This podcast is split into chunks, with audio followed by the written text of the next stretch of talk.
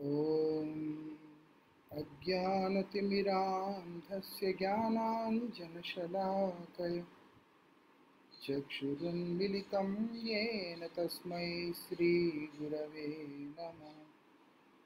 नमः ॐ विष्णुपादाय श्रीगौरप्रियमूर्तये श्रीमते भक्तिवल्लभ तीर्थगोस्वामिनि नमः यतीन्द्रियनमस्तुभ्यं गौरकृष्णप्रियात्मने रूपानुगगतिज्ञाय गुरुदेवाय ते नमः। पतित पावन परम करुणामयी परम आराध्यतम शिल गुरुदेव नित्य लीला प्रविष्टो विष्णुपादष्टोत्तरशत श्री श्रीमद शिल भक्ति वल्लभ तीर्थ गोस्वामी महाराज जी के श्रीपाद पद्म में। असंख्य कोटि साष्टांग दंडवत प्रणाम करते हुए उनकी हेतु की कृपा प्रार्थना करता ये अति पवित्र पुरुषोत्तम व्रत के अंदर हमारे आचार्यों के द्वारा उपदेश उपदेशित शिक्षा कि तुम पुरुषोत्तम मास के अंदर अपने परमार्थ की उन्नति के लिए ब्रह्मा जी का जो स्तव है, उसका पाठ करना। ब्रह्म स्तुति का पाठ करने की उपदेश हमारे आचार्य दे रहे हैं कि ब्रह्मा ने ऐसी लीला किया कि वो अपराधी हुए हैं भगवान के चरणों में और इसी अपराध की प्रायश्चित के लिए वो भगवान से क्षमा याचना कर रहे हैं। और केवल क्षमा याचना भी नहीं कर रहे हैं, साथ में आनंद में विभोर भी हो रहे हैं। इतना आनंद उनको मिल रहा है, क्यों? कि अभी तक भगवान का ऐश्वर्यमयी रूप का ही उन्होंने दर्शन किया। कभी भी उन्होंने भगवान का जो माधुर्यमयी स्वरूप है उसका उन्होंने इस तरह से दर्शन नहीं किया। इसीलिए कभी भी उन्होंने ब्रह्मा जी ने भगवान के नारायण रूप में उनको कोई आश्चर्य नहीं और कोई विस्मृति भी नहीं। और राम, नृसिंह, कूर्म, वराह, वामन इत्यादि जितने भी अवतार भगवान ने ग्रहण किया, उन सब में भी ब्रह्मा जी को कोई संशय नहीं है। और यहाँ तक कि एक तरह से विचार करें तो द्वारिकाधीश के रूप में जो श्री कृष्ण है, उनको देख के भी कोई संशय नहीं है, क्योंकि उत्लोक पूज्य स्वामी है। लेकिन जब ब्रज के अंदर नंद का ग्वाला बन कर के नंद का नंदन बन कर के जब श्री कृष्ण वहाँ पर विराजमान है इसको देख के बड़ा आश्चर्य तो हुआ ही, और दूसरा पहले विश्वास भी नहीं हुआ। बाद में उनको इतना आनंद हुआ कि इस तरह का दिव्य जो लीला है, उसको दर्शन करने का सौभाग्य मुझे प्राप्त हुआ। ये चिंतन करते हुए अपने आप को धन्य अनुभव करने लगे हैं। स्वयं को धन्य अनुभव कर रहे हैं कि मैं परम सौभाग्यशाली हूँ। तभी मुझे इस रूप का दर्शन करने का अवसर प्राप्त हो रहा है।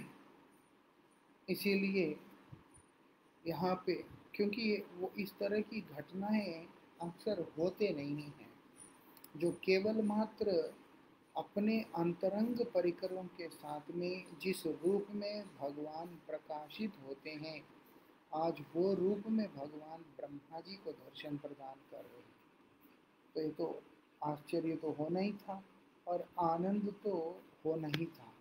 तो आनंद की सीमा उनके अंदर नहीं है। असीम आनंद को अनुभव करते हुए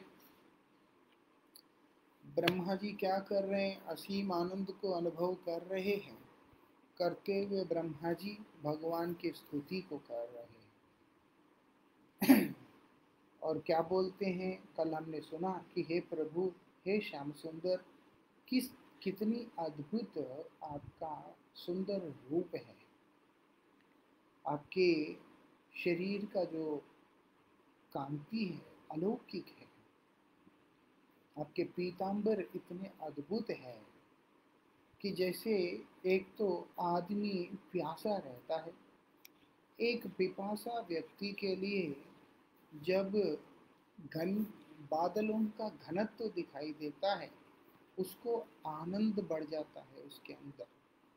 कि गर्मी बड़ा तकलीफ़ में है, बड़ी वेदना में है, लेकिन उसी समय वो देख के उसको लग रहा है कि आ घने बादल छा गए हैं आसमान में। और ऊपर से उसके अंदर बिजली भी खड़कता है तो उसका आनंद और बढ़ जाता है। कृष्ण का इसी प्रकार से रूप है, उनका पीताम्बर उस विद्युत की तरह और उसके बाद उनका जो दिव्य अंग कांति, उस घनीभूत बादलों की तरह देवीप्यमान होके भक्त के आगे प्रकाशित हो रहे यही बात ब्रह्मा जी वहाँ देख कर इसको अनुभव करते हुए बतला रहे हैं कि प्रभु, आपका ये जो दृश्य दर्शन करने का अवसर जो मुझे प्राप्त हुआ, मैं तो परम सौभाग्यशाली हूँ। आगे क्या बोल रहे हैं? अस्यापि देव वपुषो मदानुग्रहस्य स्वेच्छा मयाय, स्वेच्छामयस्य मयस्य न तो भूतमायस्य को अपि, भूतमयस्य को अपि नेशे मही त्वावसितुं मनसान्तरेण साक्षात्वै साक्षात्तवैव किमुतात्म सुखानुभूते क्या बोल रहे हैं इसको? हे प्रभु, हे श्याम सुंदर ना तो मैं मैं स्वयं यद्यपि ब्रह्मा, आपके आत्मज हूँ, आपका ही पुत्र हूँ। फिर भी मैं स्वयं और ना ही अन्य कोई, दूसरा कोई भी। आपके जो दिव्य शरीर जो मेरे सामने प्रकट हो रहा आपका दिव्य वपू इसका सामर्थ्य को अनुमान लगा नहीं सकते कि ये क्या कर सकते हैं। मतलब आप क्या प्रकट कर सकते हैं किस लीला को, अपने दिव्य कलेवर से, उसको हम में से कोई भी अनुमान नहीं लगा सकता। जिसने मुझ पर इतनी कृपा दिखाई है, किसने दिखाई? आपके ये दिव्य शरीर ने। कहने का अभिप्राय क्या है? आपने, क्योंकि वहाँ शरीर और शरीरी का भिन्नता नहीं है कि ये शरीर है और ये शरीरी है। दोनों अलग अलग है बोल करके वहाँ कुछ है ही नहीं है। वो एक ही वस्तु है। इसीलिए यहाँ कृष्ण के विषय में जब संबोधन किया जाता है कि वपु, वपुषो मतलब ही ये है कि वो आत्मा सूचक है। वहाँ पर कहीं पे भी देह देही की भिन्नता को लेकर के कोई चर्चा ही नहीं है। ये विशेषता है। इसलिए बोले, शरीर जिसने मेरे ऊपर कृपा दिखलाया मेरे सामने क्योंकि आपकी कृपा तो अनेक अवतारों में, अनेक प्रकार से मेरे ऊपर पहले भी दिखलाया। ऐसा नहीं कि आप, आपने मेरे पे कृपा पहले नहीं किया। आपने पूर्व में भी मुझ पे कृपा की है, विभिन्न रूपों में कृपा की। लेकिन आज जो है, इस स्वरूप में जो कृपा कर रहे हैं, ये बड़ा ही अद्भुत कृपा वो मैं अनुभव कर पा रहा हूँ। ये बात यहाँ पर बोल रहे आपके शरीर, आपके शुद्ध भक्तों की इच्छा पूरी करने के लिए ही प्रकट होता है। मतलब आपका अवतार। आप जो प्रकट होते हैं मेरे नाथ, किसके लिए होते हैं? उसके पीछे एक ही अभिप्राय होता है, एक ही कारण होता है। वो है आपके भक्तों के ऊपर कृपा करने के लिए। आपके भक्तों के ऊपर कृपा करने के लिए आप अवतीर्ण होते हैं, ना कि और कोई उद्देश्य से नहीं होते। इसलिए आपका शरीर अगर प्रकट हुआ मतलब है, वो किस लिए प्रकट हुआ? आपके भक्तों के ऊपर कृपा करने के लिए। किस प्रकार से कृपा? भक्त लोग भगवान के विरह में दग्ध हो रहे होते हैं, जल रहे होते हैं। जो भक्त भगवत विरह में दग्ध हो रहे होते हैं उस विरही भक्तों के वेदना को शमन करने का उद्देश्य से ही, उसको शांत करने का उद्देश्य से ही क्या कर रहे हैं? आप प्रकट हो रहे हैं। आप उसी उद्देश्य से प्रकट हो रहे हैं। इसीलिए यद भावम तद भवती जो भाव से के साथ में भक्त आपकी आराधना करता है, उसके सामने आप उसी रूप में अवतीर्ण हो जाते हैं।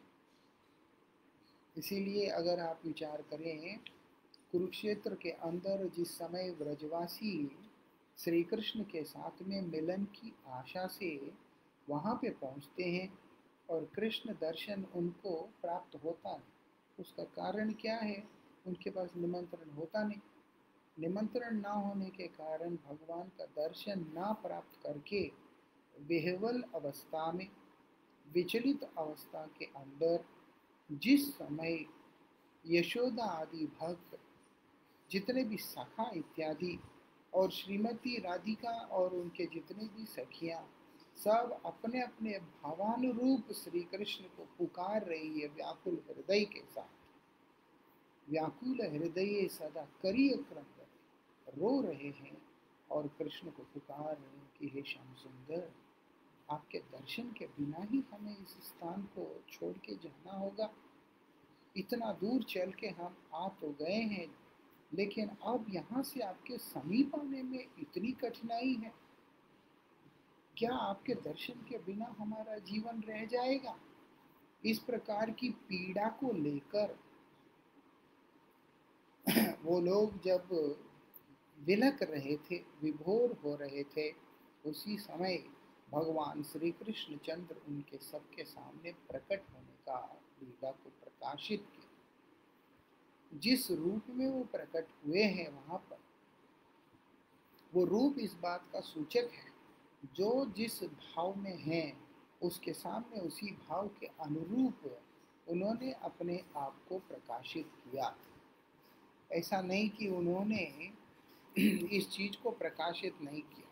जो जिस भाव में है, उसी रूप में उन्होंने उसके सामने प्रकाशित किया। क्योंकि ये भगवान का स्वभाव है। वो ऐसा नहीं है कि मैं जैसा हूँ, वैसा देखो। तुम्हारी जिस प्रकार की भाव है, तुम जिस प्रकार के भाव को लेकर हरिपाद पद्म का आश्रय ग्रहण करते हो, तुम्हारा मंगल के लिए भगवान उसी भाव में प्रकट हो जाते हैं। जगन्नाथपुरी के अंदर उत्कल धाम में भी ये लीला देखने में आता है। जिस समय एक भक्त, जो कि गणेश जी का भक्त है, भगवान को भी श्रद्धा करता है, भगवत गीता को पढ़ता है और उसने उसमें समझा कि भगवान सर्वशक्तिमान है, तमाम देवताओं का वास उन्हीं में रहता है। कोई भी उनसे बाहर नहीं अब वो गणेश जी का भक्त है, उसका इच्छा हुआ कि भगवान के अंदर अगर सब कुछ है, जगन्नाथ में सब कुछ है तो मैं अपने आराध्य देव को जगन्नाथ जी के अंदर देखना चाहता। जब वो स्नान यात्रा के दिन जगन्नाथपुरी में पहुँचा, वहाँ पर वो उनका दर्शन करने के लिए खड़ा है और प्रार्थना कर रहा भगवान उसके सामने गणपति का वेश लेकर, गणेश जी का वेश लेकर के खड़े हो गए हैं स्नान यात्रा के बाद। वो आश्चर्यचकित हो गया देखकर। इसी कारण से आज भी पुरुषोत्तम धाम के अंदर स्नान यात्रा के बाद भगवान जगन्नाथ जी को गणेश वेश होता है रात को, शाम को होता है। उसके बाद जगन्नाथ जी को ले जाकर एकांतिक कक्ष में रखते हैं, जहाँ पर केवल जो विश्व वसु के परिवार के जो लोग हैं, वही जगन्नाथ की सेवा में रत रहते हैं। कहने का अभिप्राय, जो भी तुम्हारा जैसा भी भाव है, उसी भाव के अनुसार भगवान प्रकट होकर ये शिक्षा देते हैं कि मैं ही कुछ हूँ। मुझसे भिन्न कुछ भी नहीं है। मत्ता परतरम नान्यत किंचित अस्ति धनुंजया हे अर्जुन, मेरे से परे बोल करके कोई भी वस्तु का एग्जिस्टेंस नहीं है। क्या बोलते हैं? अहम सर्वस्व प्रभुआ मत्ता सर्वम प्रवर्तते। मैं ही कौन हूँ? सबका प्रभु हूँ और मेरे द्वारा ही सब कुछ प्रवर्तित हो रहा है। अगर कुछ हो रहा है तो उसका पीछे कारण मैं ही हूँ। कोई और कारण नहीं है। मैं ही कारण हूँ, मैं ही प्रभु हूँ। तो इसीलिए भगवान क्या करते हैं? उनके जो भक्त होते हैं, जिस भाव से भगवान को आराधना करते हैं, आराधना करने के बाद जिस भाव से वो उनको पाना चाहते हैं, उनका उसी भाव की सिद्धि के लिए उनका उसी भाव का सिद्धि के लिए भगवान उनके प्रति परम कृपामयी हो जाते हैं। यही उनकी विशेषता है। वो परम कृपामयी हो जाते हैं। इसीलिए होकर वो उसी रूप में उनके सामने प्रकट हो जाते हैं। इसीलिए ब्रह्मा जी कह रहे हैं कि, हे प्रभु, आप तो परम दयालु है ही है। आप कौन हैं? आप परम दयालु हैं। इसमें कोई संशय नहीं है। मैं जानता हूँ कि आप परम दयालु हैं। यद्यपि मेरा मन भौतिक कार्यकलापों में पूरी तरह से विरत है तो भी मैं आपके साकार रूप को नहीं समझ पाया। हे कृष्ण, मैं जानता हूँ कि आपका, मैं जो हूँ, मेरा किसी सांसारिक बंधन में सांसारिक कार्यकलापों में मेरा किसी भी प्रकार का आसक्ति नहीं है। मैं उसमें हूँ ही नहीं। बंधन में ही नहीं हूँ। मतलब ब्रह्मा साधारण व्यक्ति नहीं है, ब्रह्मा मुक्त आत्मा है। मैं जो हूँ, इस चीज़ से मुक्त हूँ। लेकिन फिर भी मैं क्या आपके इस साकार रूप को नहीं समझ पाया? लेकिन मुझमें इतनी सामर्थ्य नहीं रहा कि मैं आपके इस रूप को नहीं समझ पाया। क्यों? क्योंकि भगवान आप मुक्त हो, सिद्ध हो, इससे कोई लेना देना नहीं होता। भगवान केवल भक्ति के द्वारा ग्राह्य होते हैं, समझ में आते हैं। भक्ति के द्वारा वशीभूत भगवान भक्ति, भक्त के हृदय के प्रति आकर्षित होकर उसके हो जाते हैं। और उसके सामने अपने आप को छिपा नहीं पाते। इसे बिलोमंगल ठाकुर इस बात को कहते हैं कि देखो, आप अगर इधर से भाग सकते हो, आप में सामर्थ है तो आप यहाँ से भाग के दिखाओ, मेरे हृदय से भाग के दिखाओ। भगवान को हृदय में कौन बंदी बना सकता है? भगवान को ऐसी कौन सी स्थान है जहाँ पर कोई भी बंदी बना सकता है? भगवान को ऐसी कोई स्थान नहीं जहाँ पर कोई भी उनको बंदी बना सकता है। लेकिन भगवान भक्त के भक्ति से वशीभूत होकर बंदी हो जाते हैं। भगवान स्वेच्छा से, अपनी निज इच्छा से, निज वांछा से कि वो क्या करते हैं, उस बंधन को स्वीकार करते हैं। ये उनकी वैशिष्ट है। ना कि कोई उनको बाँध सकता और ना ही अपने बुद्धि से कोई भी व्यक्ति उस, उनको नहीं समझ सकता। साधारण भक्तों की तो बात ही छोड़ दीजिएगा। माधवेंद्र पुरी जैसे शुद्ध भक्त भी भगवान के। परम प्रेमी भक्त माधवेंद्र पुरी बाद भी भगवान को नहीं समझ पाए, जब तक कि स्वयं भगवान माधवेंद्र पुरी को ये बात प्रकाशित नहीं किया कि हे माधवेंद्र, तुम्हारे सामने दुग्ध का पात्र लेके आने वाला व्यक्ति कोई और नहीं, वो मैं स्वयं ही हूँ। मैं ही तुम्हारे पास दूध का बर्तन लेके आया था, वो इसलिए क्योंकि मैं तुम्हें अपनी दिल की बात को बतला सकूँ। कौन उनको जान सकता है जिनको वो स्वयं नहीं जनाते? इसीलिए आप मुक्त हैं, आप सिद्ध हैं, इससे कोई फ़र्क नहीं पड़ता। लेकिन इस बात का ज़रूर फ़र्क पड़ता है कि आप नारायण परायण है कि नहीं है। भगवान के चरणों में आपका एकांत आश्रय है कि नहीं, इस बात का फ़र्क ज़रूर पड़ता है। जो व्यक्ति भगवत पाद पद में एकांतिक रूप से शरणागत है तो भगवान कृपा करके उसी को अपने आश्रय प्रदान करते हैं। अन्य कोई भी व्यक्ति हरिपाद पद में आश्रय ग्रहण करने के लिए उपयुक्त नहीं होता। इसीलिए बोला, मुक्तानाम अपि सिद्धानाम, नारायण परायण, सुदुर्लभ प्रशांतात्म कोटिश्व महाम। चाहे कोई भी व्यक्ति क्यों ना हो, वो सुदुर्लभ जो हो जाता है, प्रशांत आत्मा मतलब किसी भी प्रकार के उसके अंदर चंचलता नहीं होता, उसमें किसी भी प्रकार का चपलता नहीं होता, वो बड़े ही स्थिर गंभीर आत्मा होता है। वो कौन होता है? बोलते नारायण परायण।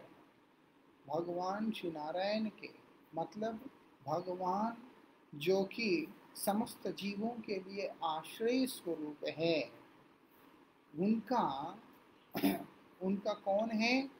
परायण। उनके अंदर एकांतिक निष्ठा को रखने वाला उनके परम प्रिय भक्त जो होगा, उनका जो परम प्रिय भक्त जो होगा, वो बोलते केवल मात्र वही होने से निश्चित रूप से मायना रखता है। ये विशेषता। इसलिए यहाँ पर बोला कि मैं तो भौतिक कार्यकलापों से विरत बहुत सारे व्यक्ति होते हैं जो कि भौतिक कार्यों से विरत होते हैं मतलब विरक्त होते हैं। उनको इस संसार का कोई भी बंधन उन्हें नहीं जकड़ता। लेकिन वो लोग भगवान को नहीं समझ पाते। आप देखेंगे, श्रीवास आँगन के अंदर संकीर्तन रास स्थली के मध्य में एक ब्रह्मचारी का इच्छा हुआ था कि मैं दर्शन करूँ। और वो ब्रह्मचारी केवल दुग्ध पान करने वाला ब्रह्मचारी था। सिर्फ़ दूध को ही पीता है। लेकिन जिस समय दर्शन करने के बारी आया, श्री चैतन्य महाप्रभु अपने संकीर्तन को रोक के कहते मुझे आनंद तो आ नहीं रहा। क्यों नहीं आनंद आ रहा? बोलते, इधर कोई विजाति व्यक्ति है। यहाँ कोई विजाति व्यक्ति कहीं किस प्रकार से हो सकता है? बोलते, वो ब्रह्मचारी जो दूध ही पीता है, वो यद्यपि सात्विक भाव से है। लेकिन फिर भी उनके अंदर भगवान के प्रति एकांतिक भक्ति ना होने के कारण, भगवान के प्रति अनन्य निष्ठा का अभाव होने के कारण वो व्यक्ति कभी भी भगवान का उस कृपा को लाभ नहीं कर सकता है, जो लाभ स्वयं भगवान जीव को देना चाहते हैं। इसीलिए आप त्याग करते हो, तप करते हो, वैराग्य करते हो, भोग करते हो, इन सब चीज़ों का कोई भी महत्व नहीं रहता। लेकिन कितना आप भक्ति करते हो, इस बात का महत्व ज़रूर रहता है। कितना आप भगवान का नाम करते हो और कितना इस पिपासा के साथ में करते हो कि, हे प्रभु, आपका अनुग्रह के बिना मेरे जीवन का वास्तविकता में कोई सार्थकता नहीं है। उसका ज़रूर मायना रखता है। ब्रह्मा जी बोल रहे हैं, मैं लेकिन आपको नहीं समझ पाया तो बोलते तो भला, मैं आपके ही अंतर में आपके द्वारा अनुभूत सुख को कैसे समझ सकता हूँ? मैं जब आपको नहीं समझ पाया, आपके अंदर में जो सुख का अनुभूति आपको हो रहा है, उसको मैं कैसे समझ सकता हूँ? क्यों सुख का अनुभूति हो रहा है? क्योंकि भक्तों को विनोद प्रदान करने के लिए उन्होंने अवतार ग्रहण किया है इसीलिए भगवान को भी सुख का अनुभूति हो रहा है। जब भक्त संतुष्ट होता है तो भगवान संतुष्ट होते हैं। भक्त प्रसन्न होता है तो भगवान प्रसन्न होते हैं। भगवान का प्रसन्नता भक्त की प्रसन्नता से आ, के साथ में जुड़ा हुआ रहता है। जिस प्रकार भगवान प्रसन्न होते हैं तो भक्त प्रसन्न होता है। भक्त ऐसे ही भक्त प्रसन्न होता है तो भगवान प्रसन्न होते हैं। इसीलिए भक्त जब भगवान का दिव्य नाम को कीर्तन करके उस नाम रस में डूबकर आनंद विभोर हो जाता है, उसकी वो प्रेम की अवस्था, उसकी वो भक्ति उन्माद अवस्था को देखकर भगवान विभोर हो जाते हैं। उसकी भक्ति की उन्माद अवस्था को देखकर स्वयं भगवान विभोर हो जाते। ये विशेषता है। तो इसीलिए ब्रह्मा जी बोल रहे, जब मैं आपको ठीक से समझ ही नहीं पाया तो हे श्याम सुंदर, किस प्रकार से मैं आपको समझ सकूँगा? मैं आपको किस प्रकार से समझ सकूँगा? ये तो मुश्किल है। मैं सोच सकता हूँ कि मैंने आपको समझा। अथवा मैं सोच सकता हूँ, मैंने नहीं समझा, लेकिन वास्तविकता तो इससे पूर्णता भिन्न है कि मैं वास्तविकता में आपको समझ ही नहीं पाया। इसी कारण से मैं आपके अंदर का जो सुखानुभूति है, उसको भी मैं नहीं समझ सकता। इसके तात्पर्य में बतला रहे हैं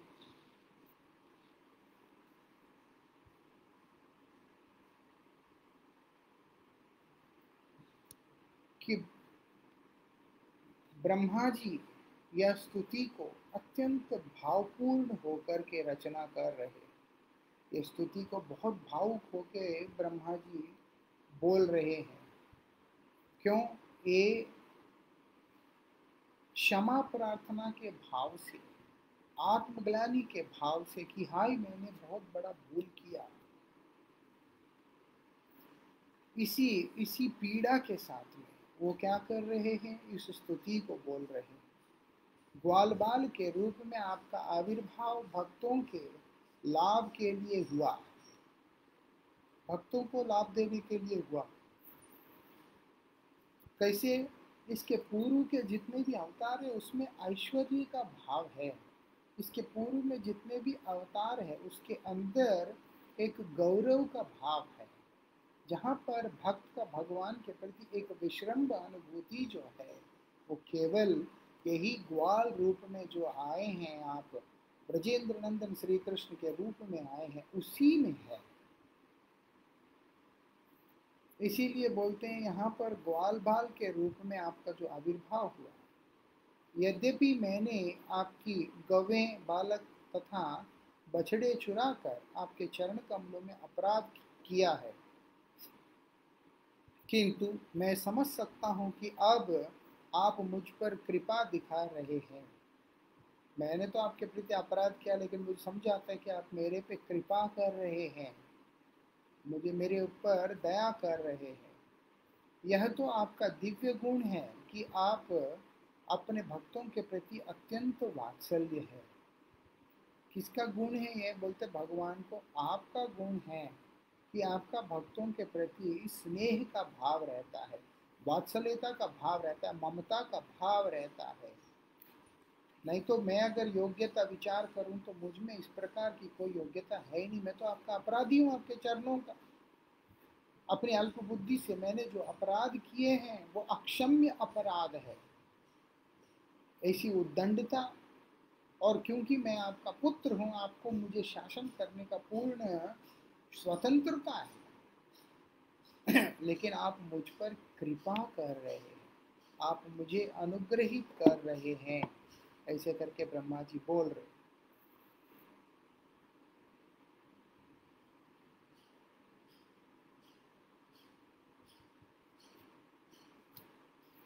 आपका मेरे प्रति वात्सल्य का भाव होने के बावजूद भी, आपका मेरे प्रति बहुत स्वाभाविक वात्सल्य था। जीव मात्र के प्रति आपकी वात्सल्यता स्वाभाविक है और मैं तो आपके अंश से संभूत हूँ। इस कारण से मैं आपकी कलाई ले और आपका पुत्र हूँ। फिर भी क्या बोलते हैं? आपके इस दिव्य कलेबर को और इसके द्वारा आपके प्रकट किए गए लीला को मैं तो समझ ही नहीं पाया। इसीलिए तो उल्टे हाथ में दही चावल लेकर के श्याम सुंदर को खाते हुए देखा तो उनके मन में एक प्रकार का संशय उत्पन्न हो गया कि ये तो एक ग्वाला व्यक्ति है, ये किस प्रकार से भगवान हो सकते हैं? ये जो नीति मानने वाले व्यक्ति, नियम मानने वाले व्यक्ति, उस नियम के विरुद्ध में कुछ होता है तो वो स्वयं भगवान ही क्यों ना हो? ये लोग उनके प्रति भी, उनके प्रति भी समर्पित नहीं हो पाते। ये उनकी विशेषता है। अभी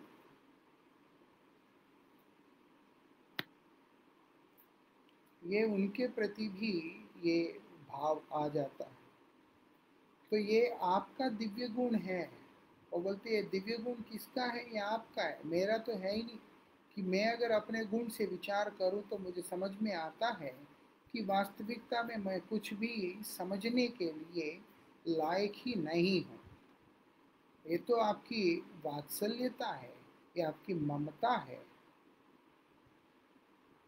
जब इस ब्रह्मांड का सर्वोपरि पुरुष मैं, ब्रह्मा, भगवान के बाल रूप शरीर का अनुमान नहीं ले सकता तो अन्यों के विषय में क्या कहा जा सकता? बोलते जब मैं स्वयं ही आपके इस रूप को देख कर के आपकी महिमा का अनुमान नहीं लगा सकता तो अन्य कोई भी, अन्य कोई भी इसका अनुमान कहाँ से लगा सकता है? कोई और इसका अनुमान लगा सकता है, ये मुझे विश्वास नहीं होता, क्योंकि सृष्टिकर्ता है ब्रह्मा। तो इसीलिए बोलते ब्रह्मा सृष्टिकर्ता होकर के अगर इसका अनुमान नहीं लगा सकते तो साधारण सा क्षुद्र जीव किस प्रकार से अनुमान लगा सकता है? वो तो अनुमान लगा ही नहीं सकता। और क्या बोल रहे हैं यहाँ पर? और यदि मैं आपके बाल रूप शरीर का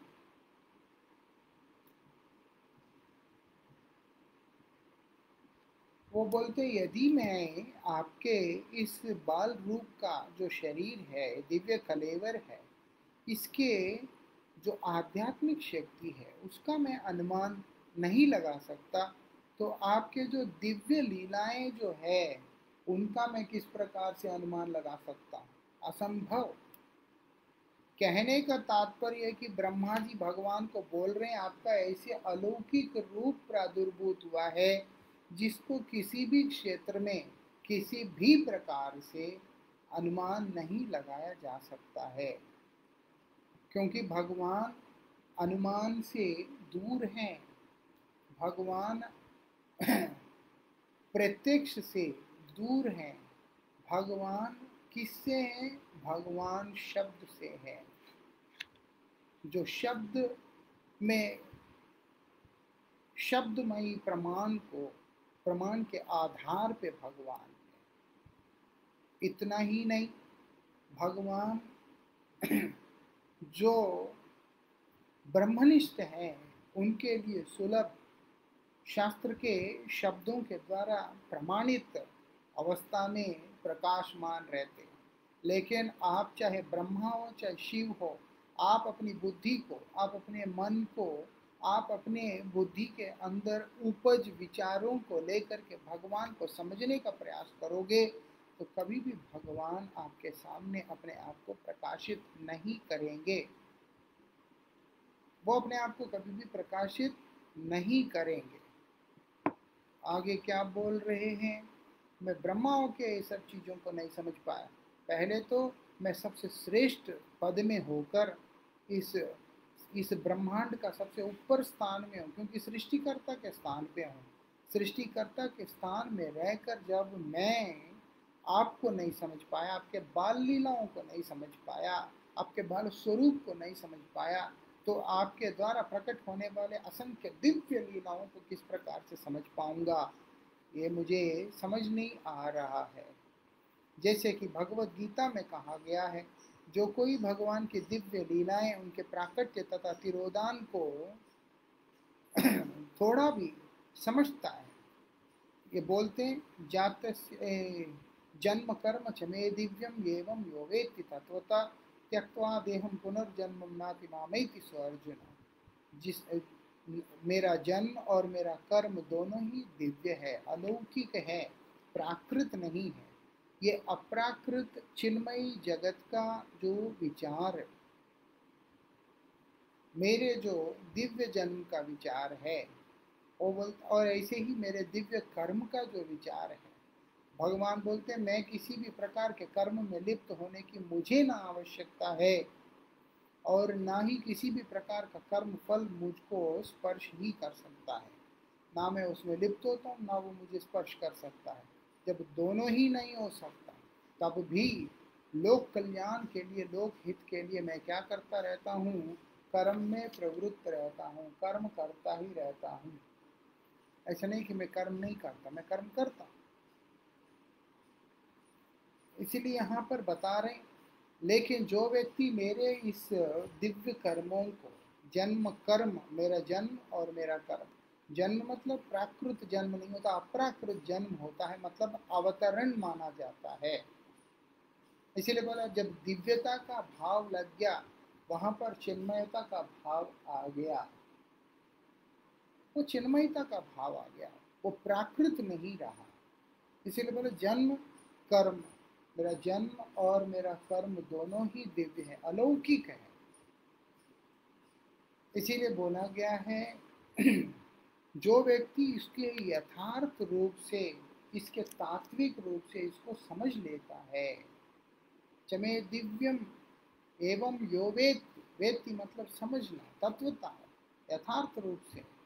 बोलते, वो व्यक्ति जिस समय इस देह को परित्याग करता है, वो कभी भी पुनः इस भौतिक जगत के अंदर प्रविष्ट नहीं होता।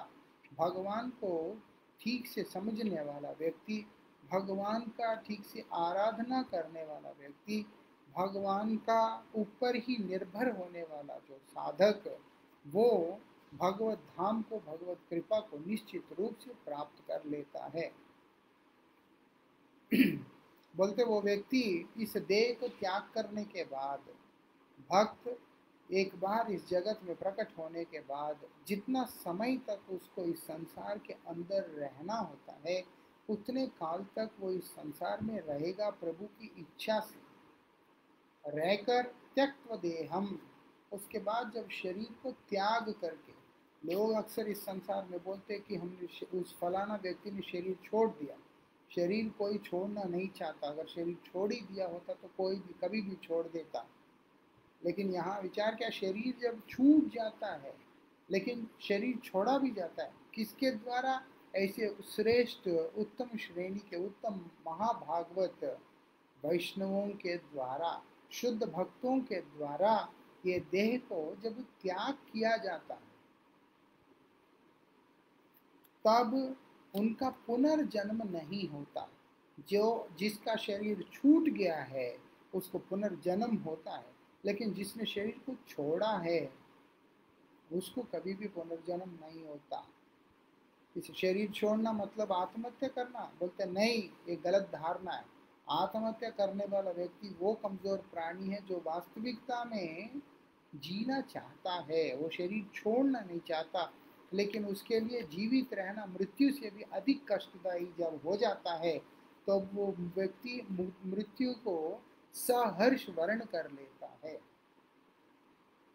बड़ी प्रसन्नता के साथ वो उसी समय उस मृत्यु को वर्ण कर लेता है अपना बना लेता। है तो जो हो, जो भगवान की ये दिव्य जन्म के विषय में समझता है, उनके दिव्य कर्मों के विषय में समझता है, शास्त्र बोलते हैं वो व्यक्ति इस संसार को त्याग करने के बाद पुनर्जन्म नहीं लेता और उल्टा भगवान के कृपा से भगवत धाम को प्राप्त कर जाता है।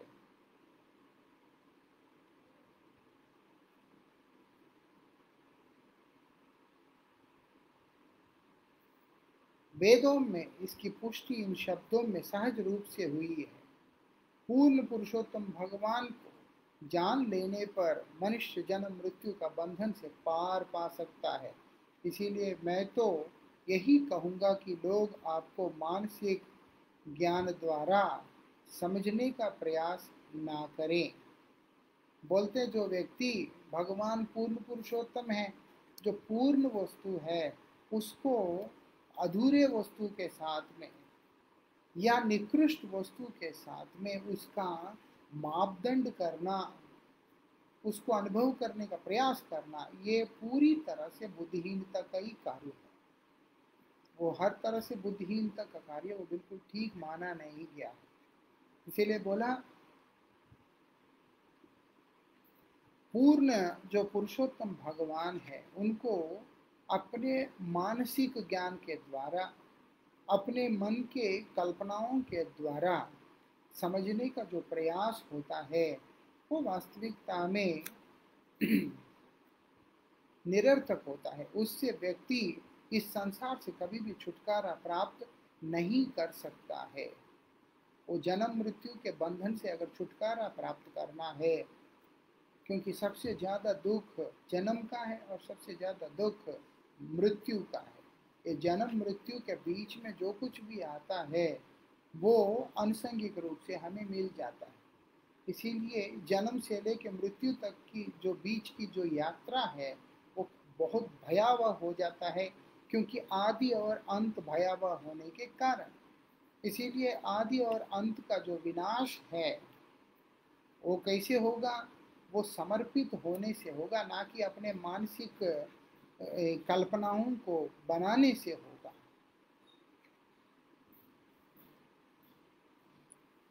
इसीलिए यहाँ पर ब्रह्मा जी बतला रहे हैं कि देखो, इसीलिए मैं ये एडवाइस करूँगा सबको, मैं ये परामर्श दूँगा सबको कि किसी भी कीमत पे गलती से भी तुम क्या नहीं करना, गलती से भी तुम अपने मानसिक जो ज्ञान है, उसके द्वारा भगवान को समझने का प्रयास नहीं करना, जो तर्क के द्वारा साध्य नहीं, जो कल्पना के द्वारा साध्य नहीं, जो अन्य विचारधाराओं के द्वारा साध्य नहीं है, भगवान का दर्शन, भगवान का कृपा, भगवान का अनुभूति।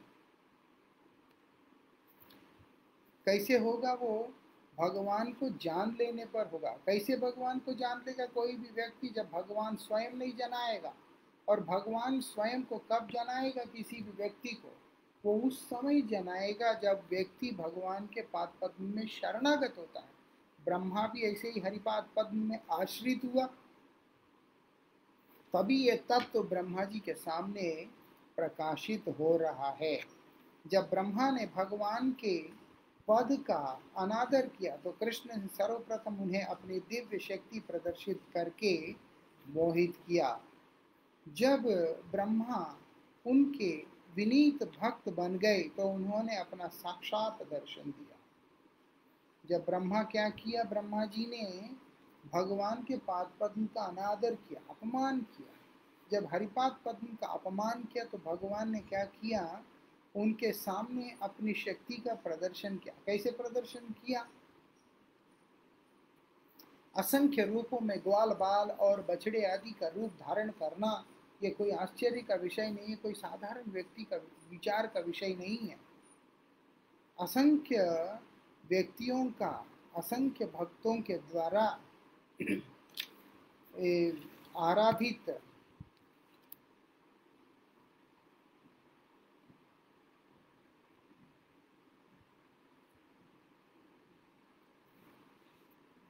असंख्य भक्तों के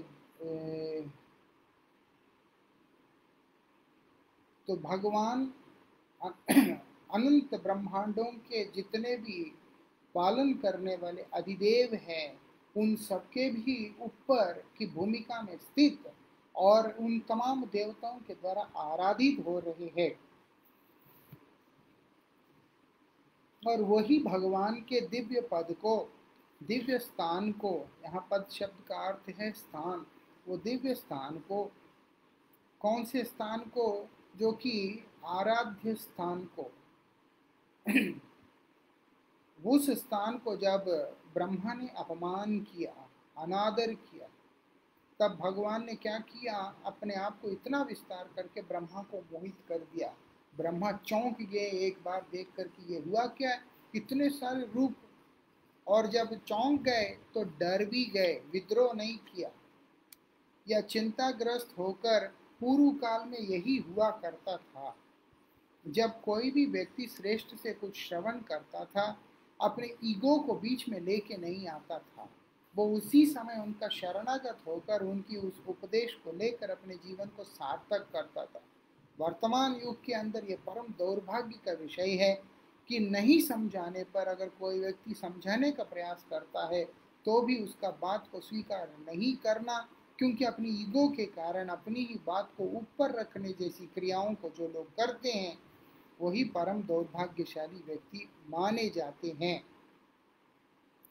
आप देखेंगे पूर्व इतिहास के अंदर शंकराचार्य जी ने भी ऐसी लीला करके दिखाया कि आदि गुरु शंकराचार्य ने जिस समय काशी के अंदर जा रहे थे कि चंडाल के रूप में उनके सामने एक व्यक्ति आया और शंकराचार्य के शिष्य और शंकराचार्य उसको बोलते, सामने से हट जाओ। तब वो उनसे वार्तालाप करते करते उस दौरान उनसे कहता है कि आपने जिसको हटने के लिए बोला, वो इस बाहर दिखने वाले ये कलेवर को कहा या इसके अंदर इसी को प्रकाशित करने वाले सूर्य सदृश आत्मा को कहा। जब एक चंडाल के मुख से इस प्रकार की बातों को सुनने के बाद शंकराचार्य आश्चर्यचकित होकर उस चंडाल के चरणों में गिरकर उस महिमा का स्तुति करते हैं, उसी को मनीष पंचकम भी बोलते हैं। और इतना अद्भुत शिक्षा उसके अंदर देखने में मिलता है और साथ ही इतनी अद्भुत भाव भी वहाँ पर हम लोगों को देखने को मिलता है। यही उसका विशेषता है।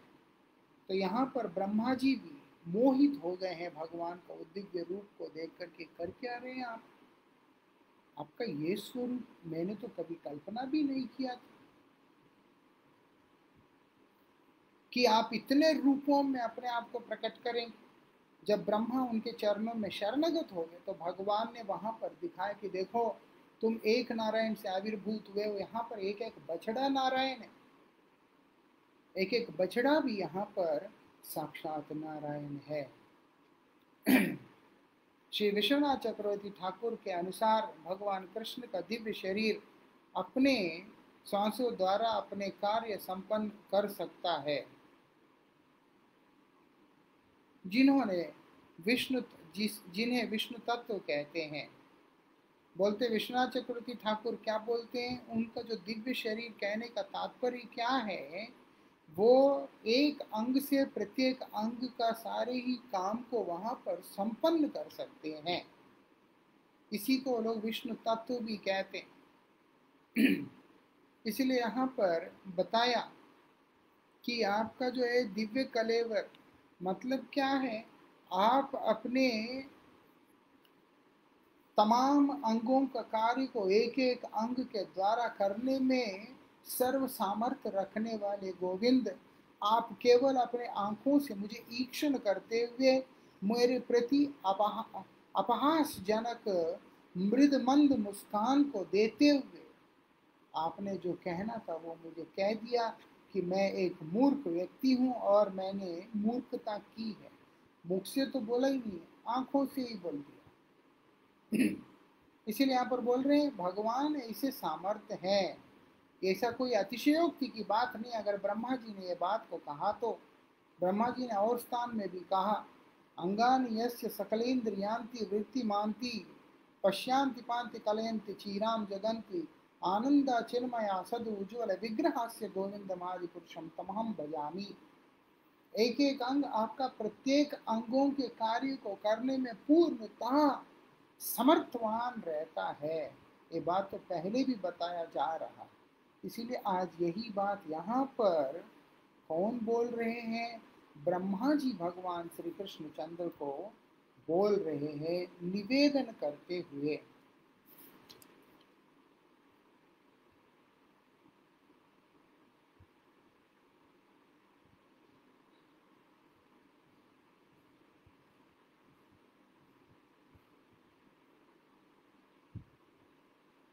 इसके आगे की चर्चा हम लोग कल करेंगे। जय राधे श्याम। हरे कृष्ण।